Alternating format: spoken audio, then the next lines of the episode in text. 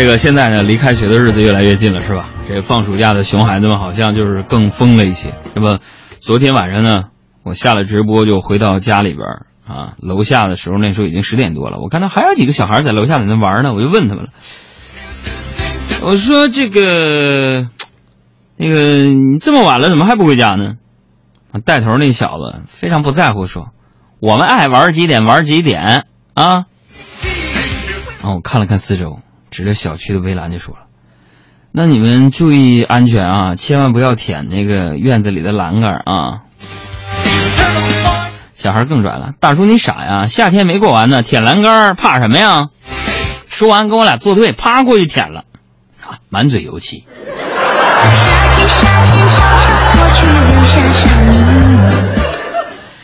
这个现在孩子，我觉得啊，真的是有点逆天了，是不是？早晨我在车站等车，是吧？俩中学生模样的小孩在车站在那卿卿我我的，俩中学生女小孩啊，拉拉小手什么的。本来我不在意，后来发现，嘿，俩人居然亲上了！我天哪！哎，这成何体统，是不是？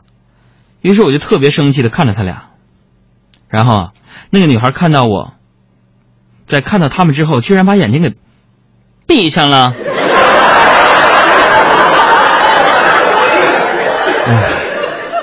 回想我上学的时候，绝不像他们这样。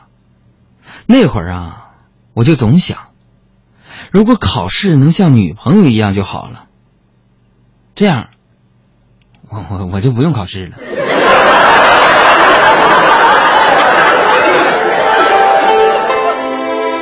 人上了岁数就愿意回忆。那时候呢，你们杨哥我是班里举足轻重的人物。有一次走在走廊上。看到我们班主任跟隔壁班的李老师说话，李老师就说了：“哎，这次你们班考怎么样啊？”班主任就说了：“哎，不理想。”李主任又说了：“啊，对了，你们班有多少人来着？”班主任说：“呃，多少人？那个。”这时候，班主任看到我，就让我过去说：“海洋啊，这回你考了第几？”我说：“我考了四十三。”班主任转过头对李老师说。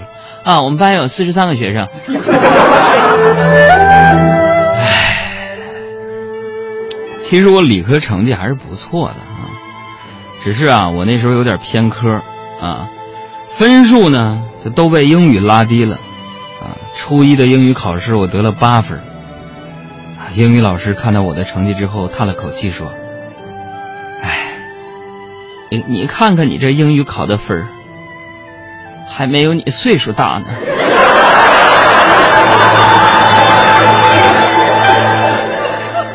然后第二学期英语考试，我同桌翻英语课本找单词的时候被监考老师抓住了，他当即指着我对老师说：“老师，他也翻课本了，你怎么不抓他？”当时老师微微一笑，语重心长的说：“哈，让他翻吧，他找不到答案。”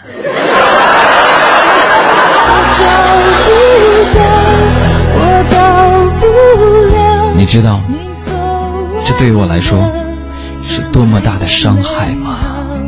我什么都不要，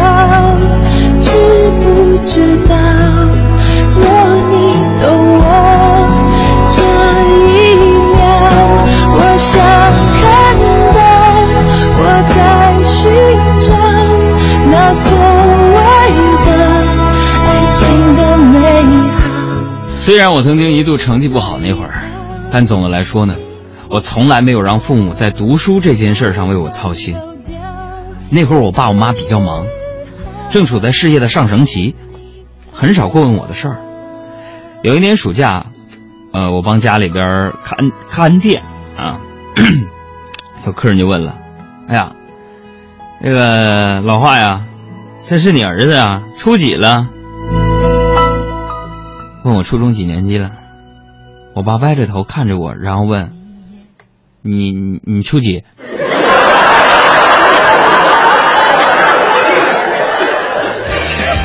就是在这样的一个宽松的家庭成长之下，我成了一个著名主持人。所以朋友们、家长朋友们，不要再问我我是如何成功的。散养。